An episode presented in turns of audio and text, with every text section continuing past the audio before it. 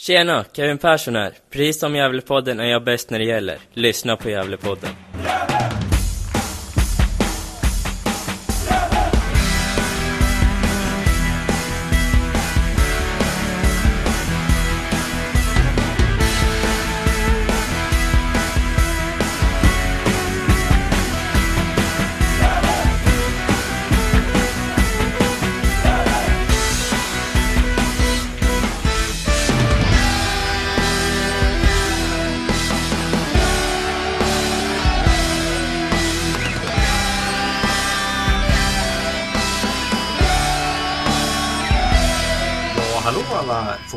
Vänner och hjärtligt välkomna till Gävlepodden nummer 185 i ordningen. Mitt namn är Andreas Ström och tillsammans med Niklas Backlund, Johan Norrström och Hugo Ådvall så gör vi Gävlepodden. Vi har också ibland hjälp av Per Magnusson nere i Örebro och Jimmy Morén i Stockholm. I Gävlepodden nummer 185 får vi lyssna på ett avsnitt med Erik Larsson i en längre intervju som jag gjorde mitt i coronapandemin. Det här var alltså innan matcherna kom igång och Erik Larsson var hemma i Malmö inlåst i sin lägenhet och tränade på egen hand.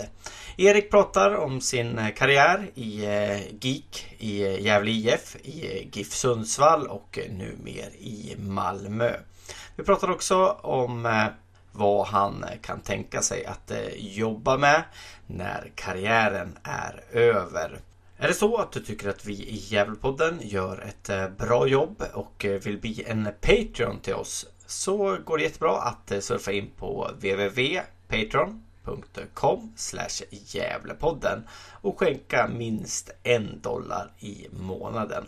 Länk till vår Patreon-sida ligger på Svenska fans eh, under den här podden. Vi finns också på sociala medier som eh, Instagram, Facebook och eh, Twitter.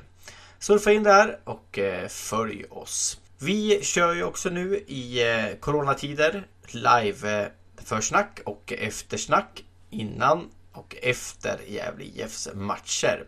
Länkar till detta hittar ni på våra sociala medier. Så eh, gå gärna in där så eh, hittar ni oss lite lättare. Med det sagt så vill jag önska er alla en trevlig lyssning.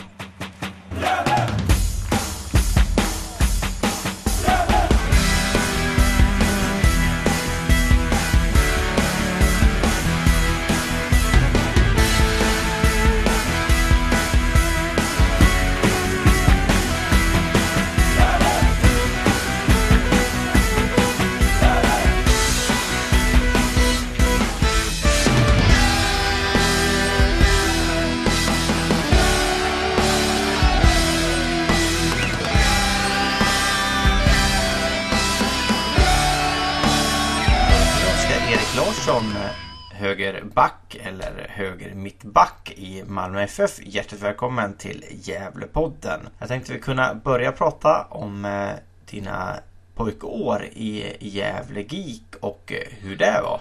Nej, precis. Eh, jag började spela fotboll när jag var liksom 5-6 år i Gävle GIK och började med hockeyn i samma veva och det var i samma lag. Och det var i princip samma lag i både hockey och fotboll så vi blev ett bra gäng som, som hade kul året om eh, på hockey och fotboll. Eh, så att från början var det mest kul och man, eh, man tänkte inte så mycket på att träningarna där skulle göra en till, till fotbollsproffs i framtiden. Man tyckte det var kul och man spelade också mycket fotboll på hemma på, på gården och, och med polare och sådär. Så att eh, till en början var det mest kul bara.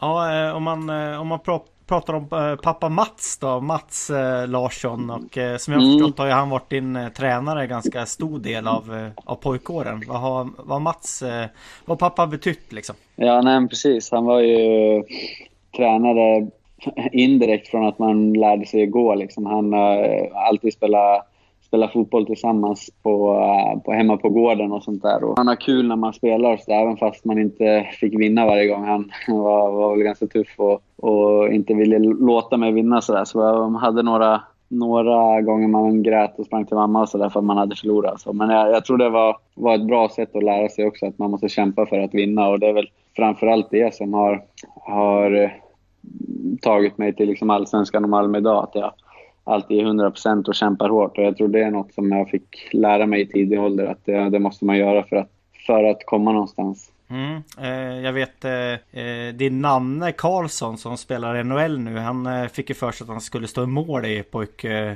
pojk, eh, när han var pojk. Det gillade inte hans farsa riktigt så han åkte ut och så drog han några riktiga drönare mot okay. sin son i kassen så han blev livrädd ja. så då ville han inte stå längre och det var det som var, var okay. liksom eh, eh, själva meningen med det hela från, eh, ja. från faderns sida. Eh, vad har... Ja, alla sätt är bra utan de dåliga. Ja, precis. Eh, vad, har, eh, vad har mamma Inger betytt då? Eh, nej, men alltså både mamma och pappa har ju liksom alltid ställt upp och liksom alltid varit där. Pappa är väl den som har varit som han var tränare i, hockey, i fotboll och materialare i hockey, så han har liksom alltid varit med. Och det har inte, han har ju åkt, när han har skjutsat mig så har han ju varit med själv och hjälpt till liksom med laget. Så han har väl eh, liksom dragit det strået och mamma drog strået hemma och fixade som han hade eh, mat och kärlek hemma. Så att, eh, nej, det, jag har haft en fin uppväxt och jag är glad för det och mm, mycket att tacka att jag är här i Malmö idag. Eh, deras förtjänst såklart. Om, man, om, man kollar, om du kollar tillbaks då på det, på det laget, eh, det juniorlaget som du spelar med. Jag vet inte hur många av dem som blev eh, elit i, i hockey eller i, i fotboll. Men liksom vad, vad var det som gjorde att du, att du spelade i Malmö och, och inte dem? Liksom? Eh, jag tror att det var framförallt att man, man jag har alltid tyckt att både, alltså all idrott har varit jättekul att hålla på med och, och så fort man fick en ledig tid så, så var det på sommaren så spelade man fotboll och på, på vintern spelade man hockey. Och det, man måste liksom lägga ner den, den tiden för att bli bra tror jag och jag har haft jättekul liksom på vägen. Och, och jag tror framförallt det att jag tränar mycket och har haft kul på vägen som har gjort att om jag är i Malmö idag och jag har haft liksom en inställning att jag alltid ska göra mitt bästa. Eh, om vi pratar om, eh, om övergången då från, eh, från Gävle GIK till, till Gävle IF eh, 2006 som, eh, som 15-åring. Hur, hur gick det till liksom? Nej, men Gävle GIK la ner och skulle bli Åbyggeby och då gick jag till Gävle IF istället för jag, ja, men, jag ville liksom satsa på det. Så jag gick till Gävle IF det året som du sa då man åker till till elitpojklägret i Halmstad.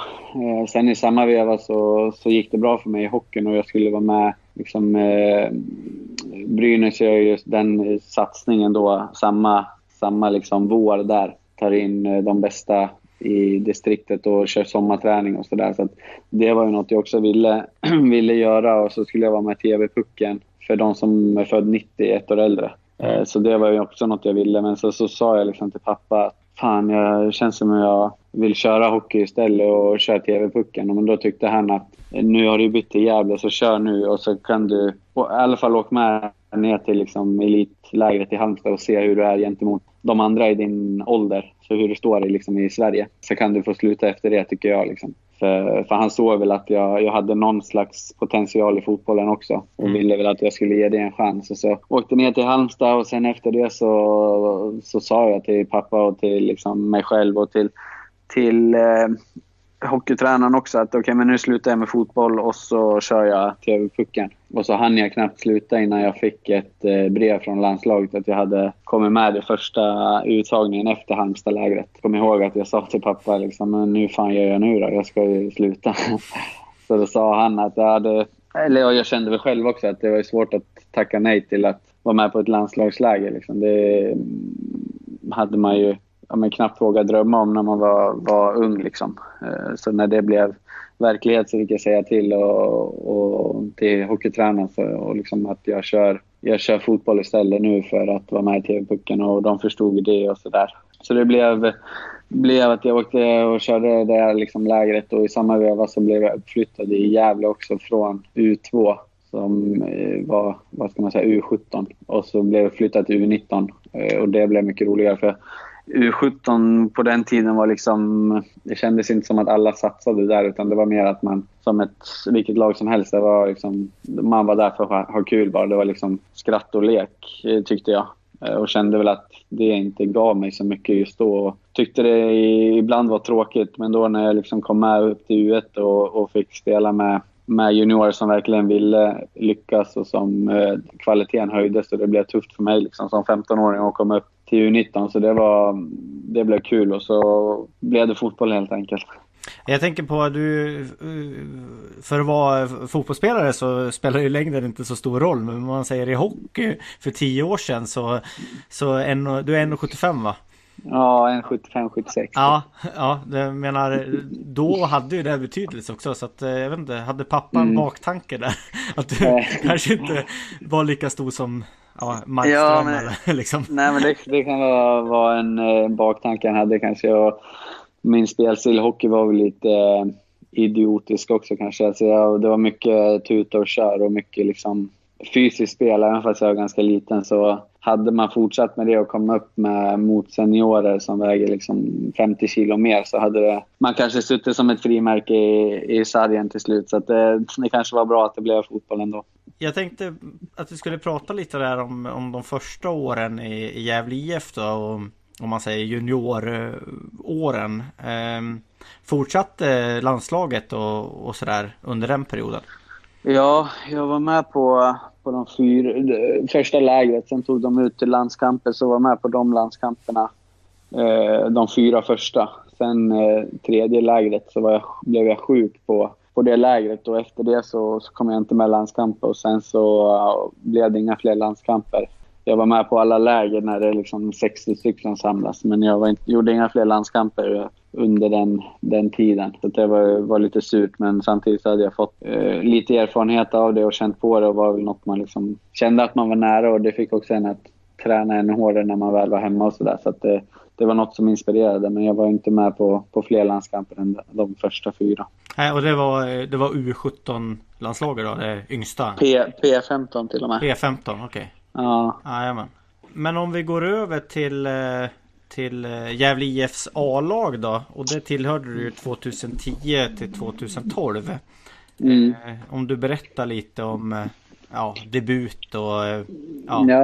Ja, men jag fick ju efter något år i U19, det gick ganska bra för mig som, som ung och, och de tyckte väl att jag var lovande så jag fick känna på A-lag, att träna med A-laget redan första året i gymnasiet tror jag. När man är 16, 16 där, 17 eller vad man är. Eh, så jag fick känna på det tidigt och sen fick jag ett... Eh, först var man sån, fick jag sånt ungdomskontrakt men sen så blev jag uppflyttad i, i truppen liksom att träna permanent. Och det var kanske 2008 eller något sånt. Så jag var med liksom länge och sen 2009 var jag var jag med på någon, någon eh, jag var 17 man tror jag, två matcher så, och sådär. Men sen 2010 så så fick jag göra första inhoppet som du sa och göra allsvensk debut. Och det var, jag kommer ihåg det var Mjällby borta. Jag kommer tyvärr inte ihåg slutresultatet men det går väl att kolla upp. Men, eh, 3-1 eh, vann med. Förlorade vi? Vi vann med 3-1? Ja, jajamän. Okej, okay. ja fint. Nej, så det var, det var det, debuten var liksom speciellt och något man hade liksom kämpat för länge. Så det var,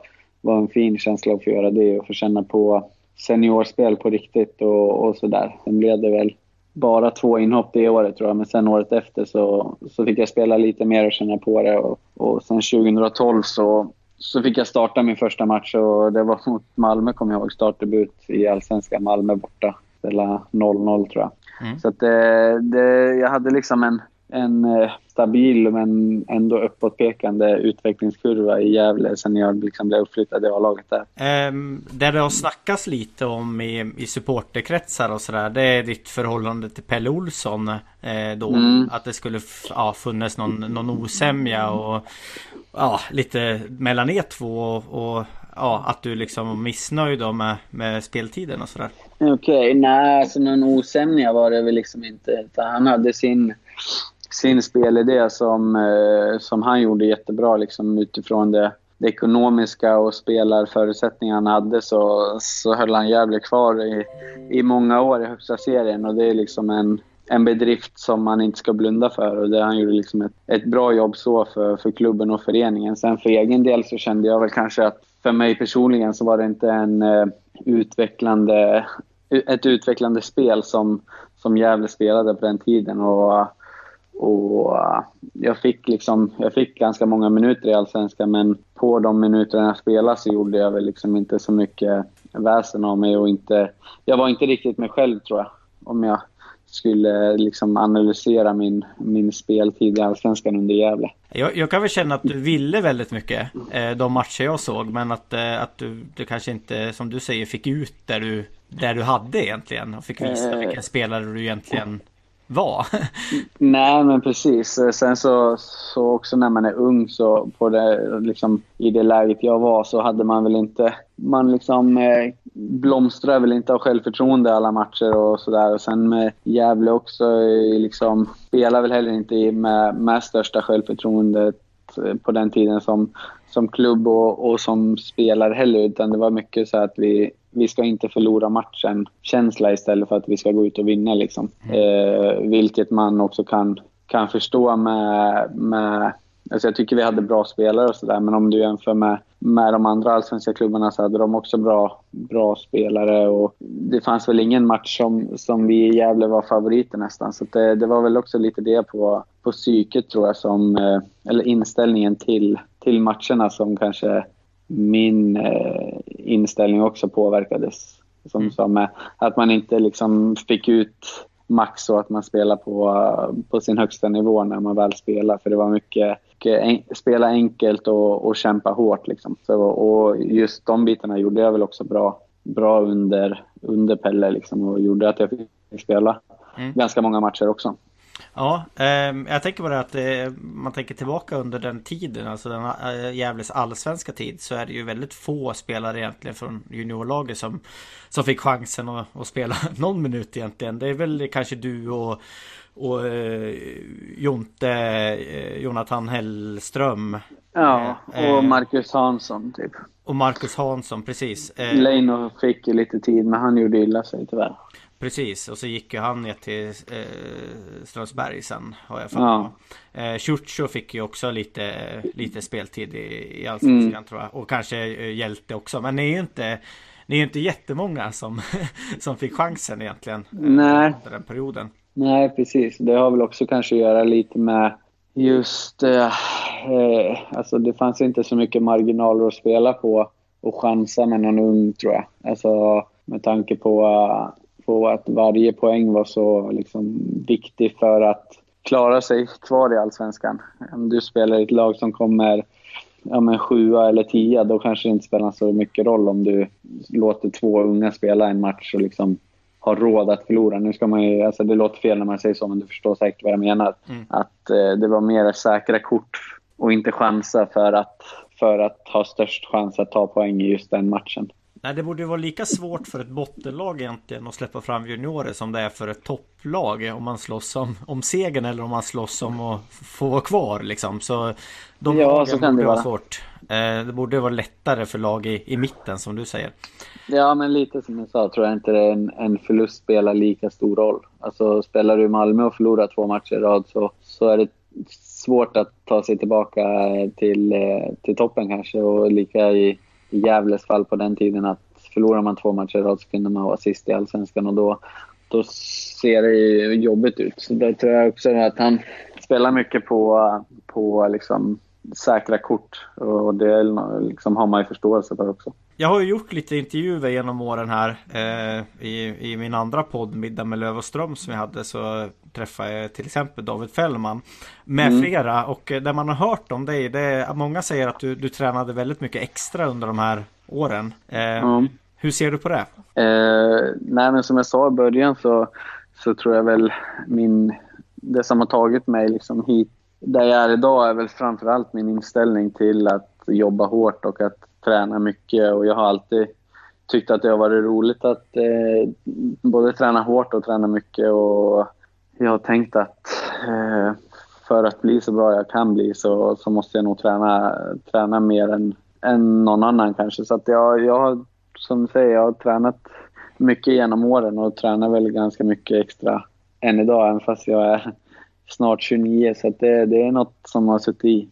Tänkte vi kunna prata lite om avskedet från Gävle IF då. Du, du lämnar Gävle IF 2012 eh, för GIF Sundsvall som då låg i Superettan va? Har jag ja, rätt? Ja, det stämmer. eh, hur kändes det då liksom att lämna, lämna Gävle IF som du ändå hade gett, eh, eh vad blir det, sex år av, ditt liv till då för ja. någonting nytt liksom? Nej men jag, som du sa så var jag i Gävle en längre tid. Kom dit när jag var 15 och, och spelade ända fram till 2012. Och, Eh, det hade en stabil utvecklingskurva tyckte jag själv och tyckte också liksom Pelle som var, som var tränare då. Och jag kommer ihåg att jag, jag fick starta ändå liksom många matcher 2012, sista året där. Och jag tror att när det hade gått 20 matcher av säsongen så hade jag spelat 19 tror jag. Om det var så i augusti eller september någonting. Och mitt kontrakt gick ut. Så då hade jag ett snack med Pelle när man har så eftermatchsnack. Och så, så pratade han lite om framtiden och sa liksom att ja, men nu har du spelat 19 av 20 matcher här och med det visar jag att jag tror på dig och liksom i framtiden så så ser jag dig som en stöttespelare i Gävle IF och, och sådär. Eh, och sen gick säsongen och det blev... Eh, vi klarade oss kvar och vi, eh, vi... Mitt kontrakt gick ju som sagt ut och vi hade ett snack då i november och liksom bara två, tre, fyra månader innan så hade han sagt att han såg mig som en, en eh, startspelare i framtiden. Och, men då i november när kontraktet gick ut så var det var det fyra avtal som gick ut. Det var jag, Jonte, Hellström, och Bernhardsson och Hugo. Och eh, han hade fått direktiv, sa han, och, liksom från, från klubben att han bara fick förlänga med två av dem. Mm. Och då uh, valde han att förlänga med, med Bernhardsson och, och, eh, och Hugosson. Så då eh, fick inte jag och Jonte något, något förslag och ganska snabbt efter det så, så ringde GIF Sundsvall till mig och förklarade hur att de... Jag tror den bästa matchen jag gjorde i Gävle var, var mot GIF Sundsvall på hemmaplan.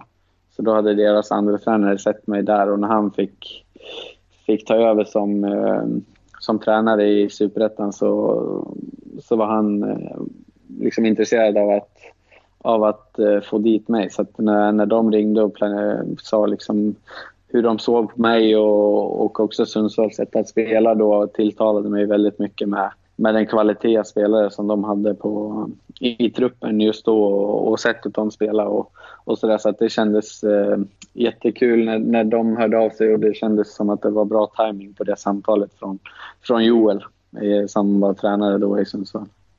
Ceder... Eh... Ja, Cedergren, precis. Cedergren. Ja. Eh, ja ehm, jag kommer faktiskt inte ihåg riktigt så du, du får eh, förnya mitt minne. Men första säsongen i GIF Sundsvall då. Mm. Spelar, du, spelar du högerback redan då eller var du mittfältare ja. första säsongerna? Ja, nej, så jag var ju liksom mittfältare i Gävle och mm. högerytter och min, liksom orkade jobba mycket och sånt där. Så att när de värvade mig till GIF Sundsvall så var det först och främst som högerspringare, eh, sa de. De visste inte om det var högerytter eller, eller högerback. Eh, men ganska snart så, så eh, såg de att jag, jag var duktig som högerback och med spelsättet de spelade var lite...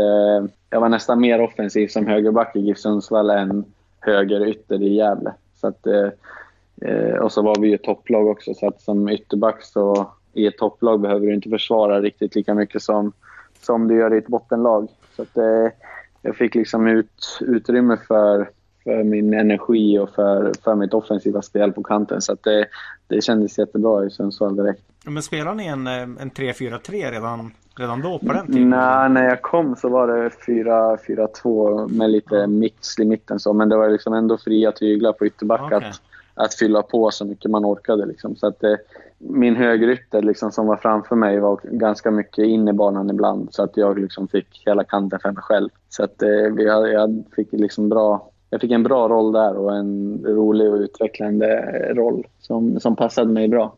Jag har ju bara en fråga kvar idag då. Ja. Eh, hur ser ditt förhållande till Gävle IF ut idag?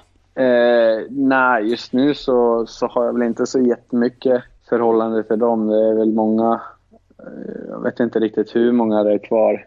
Sassa kanske är kvar. Ja, han är materialare. Ja, eh, precis. Ja. Sen så vet jag inte om det är någon kvar. Och det, man tappar lite kollen också i och med att de halkar ur första allsvenskan och sen också superettan.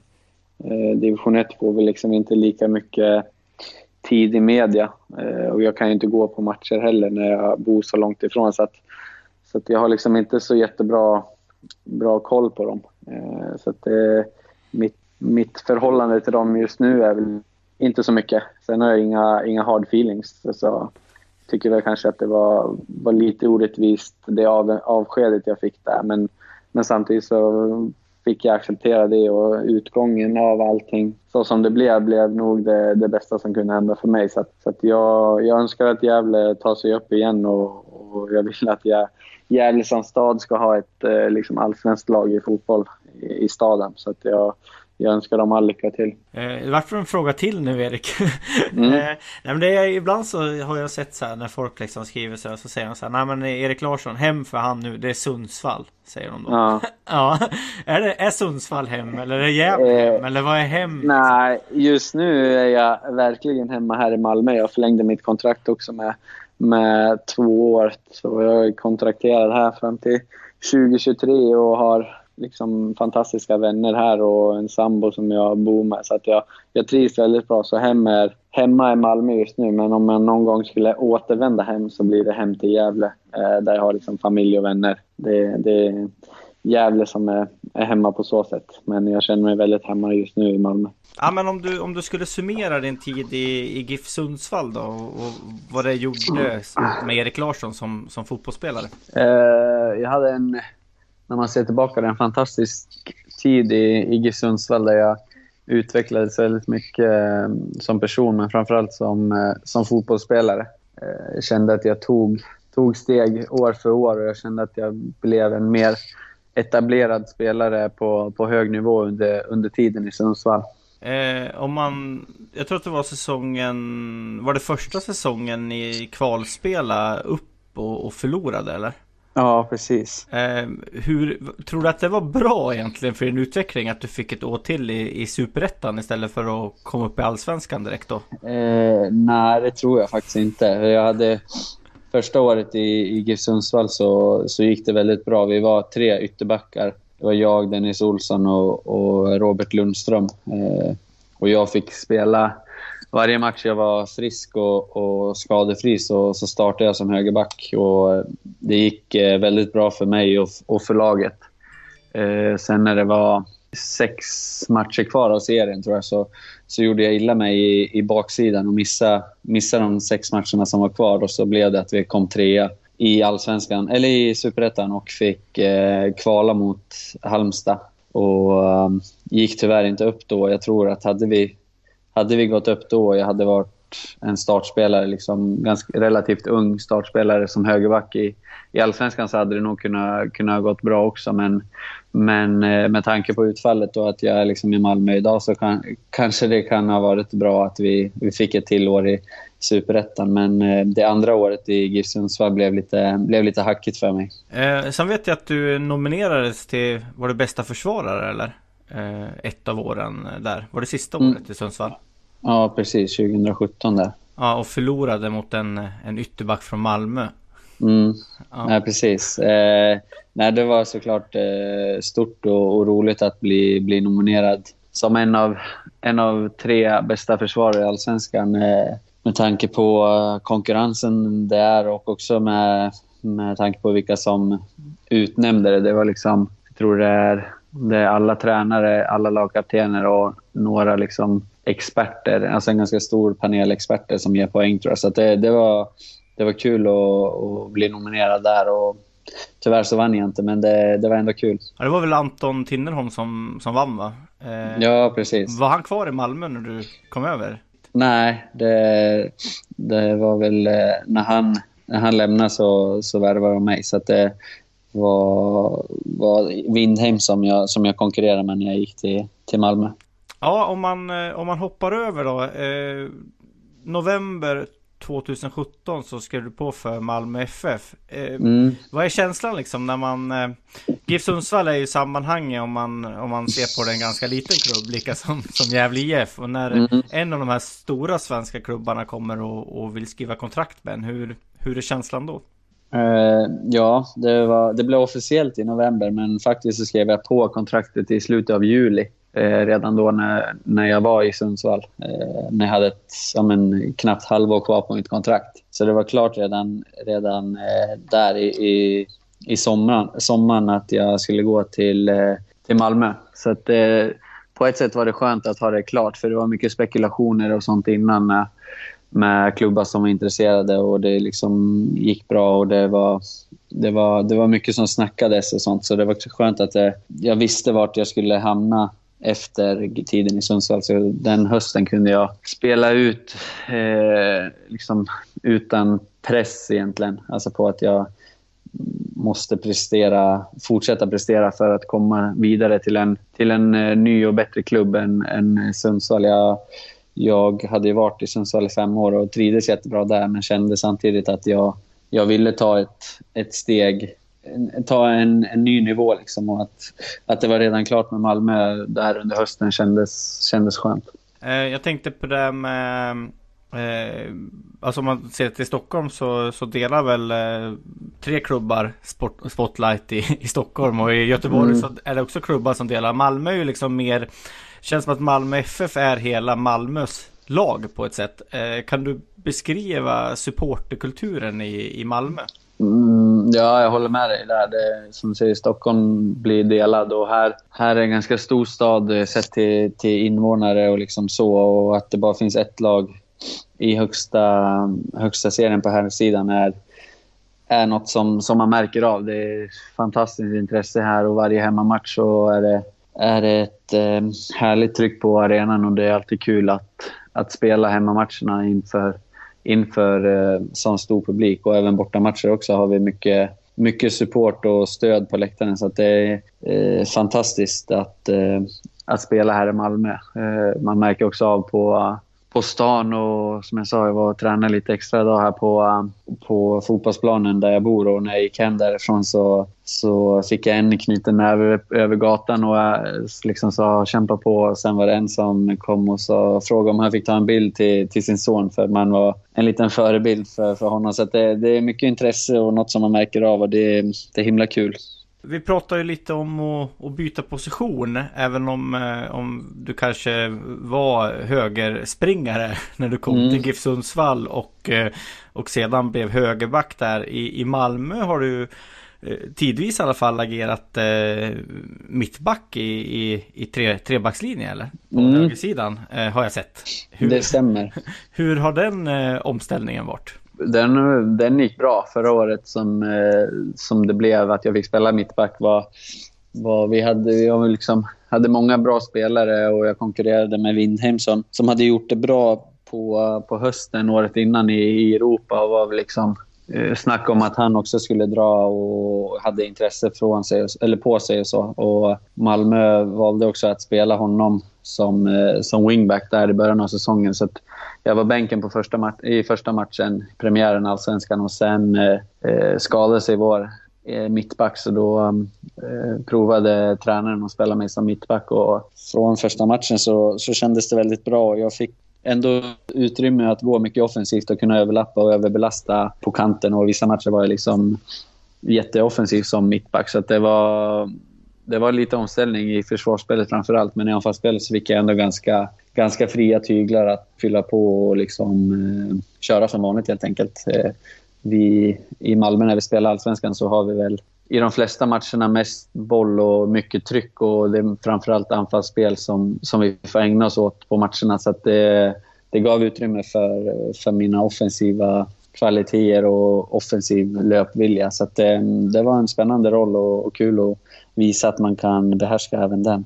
Mm. Och jag tänker i defensiven då blir du lite städgumma bakom de andra mittbackarna då med, med snabbhet liksom och, och sådär istället. Eller hur kompenserar man det? Liksom? Man ja, men lite grann. Sen så, så äh, tror jag äh, lite defensiva, vad ska man säga, fokusområden utvecklade jag ändå i Sundsvall med när vi hade eh, den spanska tränaren där eh, i Ferran Sibila som var väldigt eh, duktig och smart på detaljer och sånt. Och han lärde ut väldigt mycket att alltså, försöka ligga steget före. Att det kommer ett inlägg så...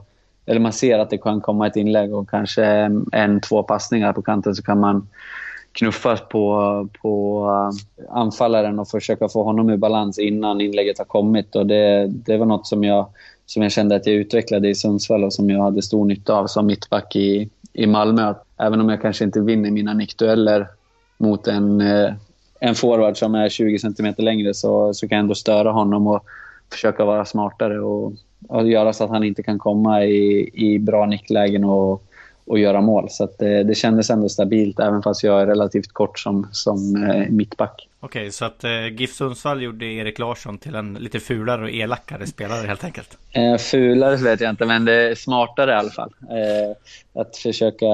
Det, jag tror även om dom, domaren skulle liksom ha bara kollat på, på mig när jag vad ska man säga, screenar min forward så tror jag inte det hade blivit straff eller frispark på. För att jag försökte göra det på ett smart sätt som inte ger frispark men ändå som stör forwarden och får honom ur, ur balans tillräckligt mycket för att inte kunna göra mål. Det, de utvecklar väl, eller jag skulle säga han, alltså Ferran utvecklade väl framförallt smartheten mm. i, i egen box. Yes, jag tänkte gå in lite på också att eh, spelar man i Malmö FF så förväntas man vinna allsvenskan varje år. Mm. Ehm, och nu har Malmö inte vunnit på på ett gäng år här och eh, mm. dessutom spela i Europa också. Hur ska Malmö FF göra för att både kunna vinna allsvenskan och eh, spela i Europa samtidigt?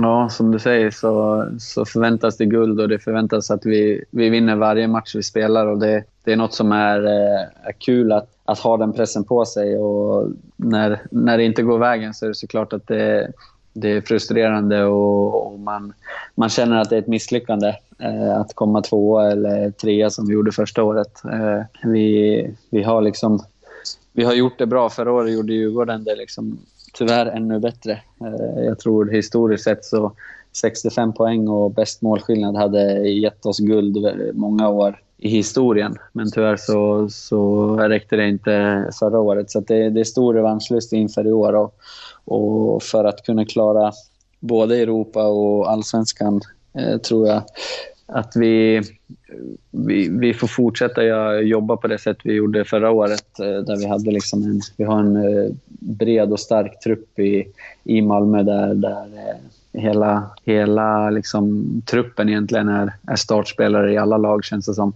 Så det, det är tufft om man inte får spela men samtidigt så kommer vi spela mycket matcher och, och förhoppningsvis gå, gå till gruppen i Europa också. Då, då behövs det många spelare så att vi kan, kan eh, alternera och, och, snurra runt lite grann utan att tappa kvalitet. Så jag tror vi, vi bara ska fortsätta jobba hårt varje dag och inte gräva ner sig de, den gången man inte får starta för det kommer fler matcher och man kommer, kommer få starta och få, få bidra till laget. Nu tappar jag namnet på den danske tränaren som var i Malmö förra året. Eh, när det var en tysk, Ove Rössler. Ja, precis. Tysk menar jag. Tysk. Eh, det, har, det har varit mycket prat om honom. Vad, vad har du att säga om honom som, som fotbollstränare? Eh, ja, det har varit lite snack och, och sådär och att han fick, fick lämna trots att han tog oss till eh, gruppspel och vidare i gruppen två år i rad. Så där, han, han hade lite, om kan man säga, tysk ledarstil. Det var, det var hårda krav och inte så mycket inte så mycket balsam till, till spelarna. Men det, samtidigt så fick det, det gav oss resultat i, i framförallt Europa där varje match gällde väldigt mycket. Eh, han fick en att vara på tårna hela tiden och, och, ibland kanske det blev lite, lite väl för hårt och lite väl mycket kritik i vissa, vissa delar. Fick väl kanske några spelares självförtroende att eh, droppa, droppa lite grann. Så att, han gjorde det bra när han kom och fick liksom vände på, på den negativa trend som vi hade på våren där. Men över tid så, så tror jag inte att det är ett eh, liksom hållbart eh, ledarskap. Och eh, nu kom eh, gamla storanfallare Jon Dahl Tomasson in som tränare istället. Kanske mm. mest känd som, eh, som dansk, eh, svenskdödare tänkte jag säga i, i danska, danska landslaget. Men eh, vad har han kommit in med för, för ledarstil?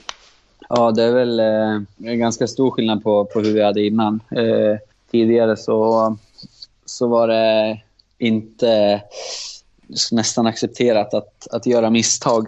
Eh, medan nu under Jon så, så uppmuntrar han nästan till att våga och, och ta lite svåra beslut. och spela, spela med självförtroende och liksom våga misslyckas. Och det gör ingenting om du om du tappar bollen eller om du misslyckas med en, eh, med en liksom passning. Men om du inte reagerar på, på ditt misstag och försöker ta tillbaka bollen så snabbt som möjligt så, så blir han väldigt arg. Eh, det accepterar han inte, men eh, jag tror att hans ledarstil kommer göra att vi får mer ut, vad ska man säga, bättre utfall av, av spelartruppens kvaliteter. Det är väldigt många spelare som besitter hög individuell kvalitet och som kan avgöra matcher på egen hand. Och om man får, som, eh, som Jon vill, att vi liksom ska få ut allt mod vi har i oss och, och våga göra, göra vår gubbe och ta avslut när vi kommer i bra lägen. Så, så jag tror det kommer, kommer gå, gå väldigt bra i år eh, om vi, vi får ut max av, av våra spelare. Sen tänkte jag fråga lite om, eh, om Europamatcher. Du har ju spelat en del Europamatcher med, du har ju spelat med Gävle och eh, jag vet inte om du har spelat någon med GIF Sundsvall, det har du inte va? Men med, Nej, inte det. Men med Malmö, eh, har du några, några på lager? eh, ja, det har ju varit, varit eh, som jag sa så har vi gått i gruppen i Europa två år i rad och även gått vidare. Så att, eh, man har fått vara med om, om stora matcher. första året i i Europa så startade jag tyvärr ingen, eh, ingen eh, match i, i gruppen. Men kom in, kom in i några stycken och framförallt besiktas borta är väl en stor match där vi var tvungna att vinna för att kunna ta oss vidare i gruppen och vi vinner med 1-0 på bortaplan där inför, inför nästan 40 000 skrikande turkar. Så det, det var en fin känsla och, och liksom en häftig match och en häftig upplevelse att kunna ta sig vidare på bortaplan mot, mot dem i Turkiet. Liksom. Det, var, det, var, det var häftigt, eh, speciellt också med tanke på den individuella kvaliteten av spelare som de hade i laget då med liksom Quaresma och Babel och, och många fler. Pepper som mittback liksom, som, har, som har varit med om mycket. Så det, det var en fin känsla att kunna slå dem där. Och där hoppade jag in i, i sista 20 och liksom det var, det var fint att kunna vinna där. Sen så är väl Kiev hemma en, en match som är oförglömlig på många sätt i och med att det var Rosenbergs sista match och, och sättet som den eh, avslutades på med att han avgjorde där i 94, liksom i sista sparken var, var också riktigt sjukt. Sen att vi eh, bortamatchen mot Köpenhamn också i, i gruppfinalen där var, var fin fin känsla att kunna vinna där inför en stor skara Malmö-fans eh, med 1-0 och kul för, för egen del att vara med och bidra till det målet med ett, med ett inlägg där. Nu blev det ju självmål tyvärr så att, eh, för Arnor som, som nickade. Så att det blev ingen assist i protokollet men det var ändå kul att vara med och bidra och kunna, kunna visa att vi är vi i Malmö är liksom störst i, eller bäst i, i Norden så att, och Skandinavien. Så att, det, det var en fin känsla. Så att, eh, jag har varit med om många fina Europamatcher, absolut. Eh, om vi går in på, på Marcus då, Marcus Rosenberg och, och hans betydelse för, för, laget och, och, hans ja, person. Liksom. Vad, mm. vad har du att säga om Marcus Rosenberg? Uh, nej, men uh, en uh, fantastisk fotbollsspelare som har, som har varit med om mycket och som, som är i Malmös liksom, historia en av de, om inte den största. Liksom. Eh, så att det, det var en, eh, en väldigt duktig fotbollsspelare och en, eh, en fin person. Eh, han hade höga krav och ställde liksom... Ja, men han, han ville få ut det, mest, det bästa av varje spelare och genom att ställa höga krav. Och, när han pratade eller sa något så, så lyssnade allihopa. Han var en bra lagkapten och en, eh, en fin ledare för laget. Så det, det, var, det, det var en duktig fotbollsspelare och en, eh, en fin människa. Ja, och nu är det, är det Safari som är lagkapten eh, numera, eller? Ja, vi har inte fått något riktigt fastställt nu inför allsvenskan, men han har varit kapten under, under kuppen och i, i matcherna mot Wolfsburg. Jag tycker han han är den, eh, den perfekta lagkaptenen att ta över efter, efter Mackan med sin erfarenhet i, i liksom han spelar i många år och spelar på hög nivå hela tiden och han vet vad som krävs för att, för att vinna, vinna ett guld och liksom att spela i Europa. Så han, han, är, han är en spelare som man, som man verkligen lyssnar på och man, man eh, har respekt för här, vad han har varit med om. Mm. Han pratar aldrig om när han orsakade straff på, eh, på Strömvallen mot eh, Gävle i det har, han faktiskt, det har han faktiskt nämnt någon gång när jag vet inte, han pratar inte direkt till mig då, med, alltså med min jävla anknytning, men han bara pratar om... Det har någon gång kommit upp vid, vid matbordet och han berättat att han, eh, han faktiskt orsakade den straffen. Så att, det har han berättat. Men han har också berättat när han har mött Messi på Camp Nou många gånger och, och sånt där. Så att, eh, han har lite historier på, på lager. Ja, skilda världar. Mm, det kan man säga. Jag tänkte vi kunde gå över på, på Erik Larsson som person lite grann då. Eh, hur vill Erik Larsson uppfattas som fotbollsspelare? Som, eh, som fotbollsspelare så, så vill jag uppfattas som eh, en lagspelare framförallt. Att jag alltid ger, ger mitt yttersta för, för att laget ska, ska vinna och alltid ge 100% på plan och, och försöker visa visa vilja och energi när jag spelar. Så det är väl framförallt det att jag alltid, att jag alltid ger ger mitt bästa för laget. Ja, man vill ju försöka bidra med, med liksom assist och mål också. Nu har det väl inte blivit jättemånga, men det har ändå blivit, blivit några stycken under, under karriären. Så att det, förhoppningsvis kan det också öka på lite nu med, med det nya spelsättet här i Malmö under Jon.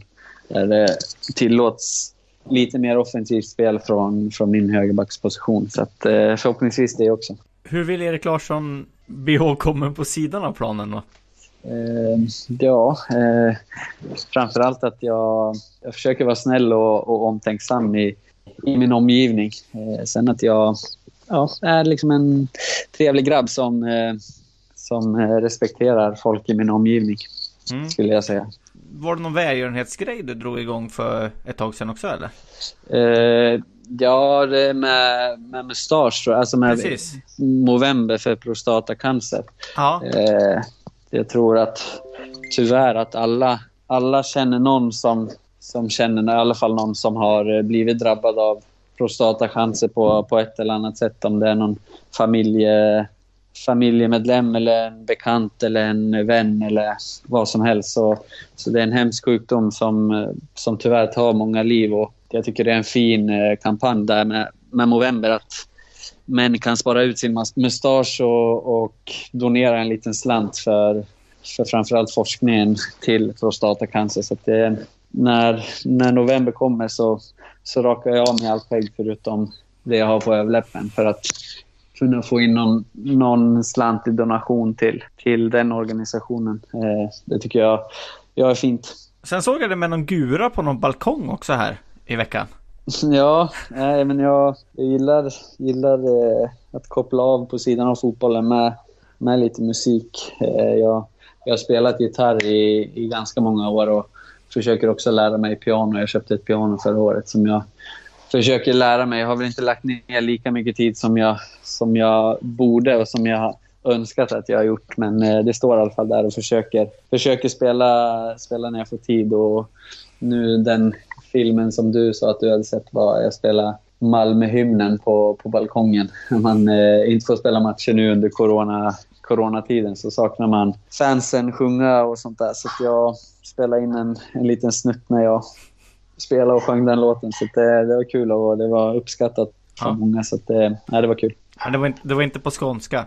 Nej, tyvärr. Jag fick lite kritik för det, men det, jag får eh, anamma den lite bättre. Jag, jag gillar skånskan väldigt mycket men jag har väl inte snappat upp för många ord och blivit för skånsk än. Vi får se. Jag har några år kvar på mitt kontrakt så kanske hinner, hinner eh, bli mer skånsk även i, i talet. Ja, jag tror det räcker med att lära sig att förstå faktiskt. ja, det, det gör jag i alla fall. Det är lite värre med, med danskan hos, hos tränaren och hos några spelare, men det, det utvecklas också varje dag. Ja, eh, vi kan väl ta det också att eh, du kan väl berätta lite om det här med coronakrisen och, och hur det påverkar dig som eh, allsvensk fotbollsspelare. Ja, eh, det är hemskt vad, vad det, har, det viruset har ställt till i, i världen med, med allt vad det innebär. Eh, och vi fotbollsspelare har ju påverkats också i, i vardagen, men just nu så så har vi fått gå på semester och träna hemma för att försöka förhindra spridningen och, och um, matcherna skjuts upp. Så det, det, är klart att det, det är tråkigt och det, det, är ovisst vad, vad som kommer hända och hur det kommer bli. Men just nu så, så jag är liksom inte jätteinsatt i, i frågorna. Jag liksom lyssnar på nyheterna vad man ska försöka göra med, med tvätta händerna och försöka undgå att träffa allt för mycket människor och, och vara i för stora, stora folkbildningar. Så jag, jag håller mig hemma och försöker träna så gott jag kan på, på egen hand. Sen får, jag se när, eller får vi se när, när det startar upp igen. Sista, jag tänkte vi skulle prata lite om efter karriären. Jag vet att du bara är 29 än, men... Eh, mm. Ja, nej men eh, Eh, efter studenten och när jag var liksom i Gävle så, så gjorde jag ingenting förutom att träna och fika och, och spela tv-spel. Och det fortsatte väl även så i Sundsvall. Men efter, efter något år där så sökte jag in till ekonomiprogrammet på högskolan där, Mittuniversitetet i Sundsvall. Och utan att jag eller Marcus Danielsson visste om att vi båda hade sökt så, så berättade vi bara för, en, för varandra en dag att ja, jag har sökt eh, skola till hösten. Så berättade han att han också hade gjort det. Och av slumpen så hade vi sökt samma program och kom in på samma linje och blev, blev klasskamrater på högskolan. Och vi tog oss igenom den treåriga utbildningen där eh, samtidigt som vi spelade fotboll. Eh, så att, eh, vi fick spendera ganska mycket tid i, i skolans bibliotek och, och i tentasalar och sånt. Men det, det gick vägen och vi är till 95 procent ekonomer nu med, med tanke på att vår C-uppsats tyvärr inte är godkänd än. Vi, vi fick slita lite med den och sköt den framför oss lite under tiden när vi spelade i Sundsvall och sen gick vi skilda vä vägar där. Jag är till Malmö och han till Djurgården. Så att det, den är tyvärr inte klar än. Vi får se om den blir klar någon gång i framtiden. Men just nu så känner jag väl heller inte att jag vill jobba som någon ekonom efter eh, fotbollskarriären. Jag, är väldigt eh, intresserad av kost och träning och känner väl att jag har ganska mycket erfarenhet av det utan utbildning. Eh, nu har jag även sökt till, till utbildning till hösten så får vi se om man kommer in på, på någon, någon form av kost och träning på högskola på distans. Så. Eh, för det är något jag, jag verkligen brinner för och jag skulle verkligen tycka att det var kul att jobba med människor som, som kanske vill komma igång med träningen eller som, som bara vill, eh, ja, vill ändra sin livsstil lite grann. Att, mm. ja, framförallt komma igång med träning och äta rätt. Så det, det är något jag känner att jag, jag vill eh, ägna mig åt efter karriären. Är det någon eh, dietistutbildning du har sökt eller är det någon kost och, och träning liksom? Ja, just nu så är det bara lite strökurser på, på distans på högskolenivå. Mm. Jag har inte riktigt satt mig in i vilken väg jag, jag ska gå för att på papper liksom ha, kunna stå i god för det jag, det jag säger till, till dem jag i framtiden kanske hjälper. Mm. Eh, det finns väl lite olika vägar att gå. Eh, men någon slags, något slags bevis på att man eh, är trovärdig behöver man väl nog ha. Sen vilket, vilken väg jag går där får jag se jag har väl förhoppningsvis några år kvar på, på min fotbollskarriär så att det är väl ingen stress att i nuläget eh, bli klar med det. Men jag försöker ta det steg för steg och vi har ganska mycket, mycket fritid att, att kunna lägga på, på att utbilda sig eller på att ja, men, bli, bli duktig på någonting utöver fotbollen också. Mm. Det är något jag, jag är intresserad av och något som jag känner att jag skulle kunna tänka mig att jobba med.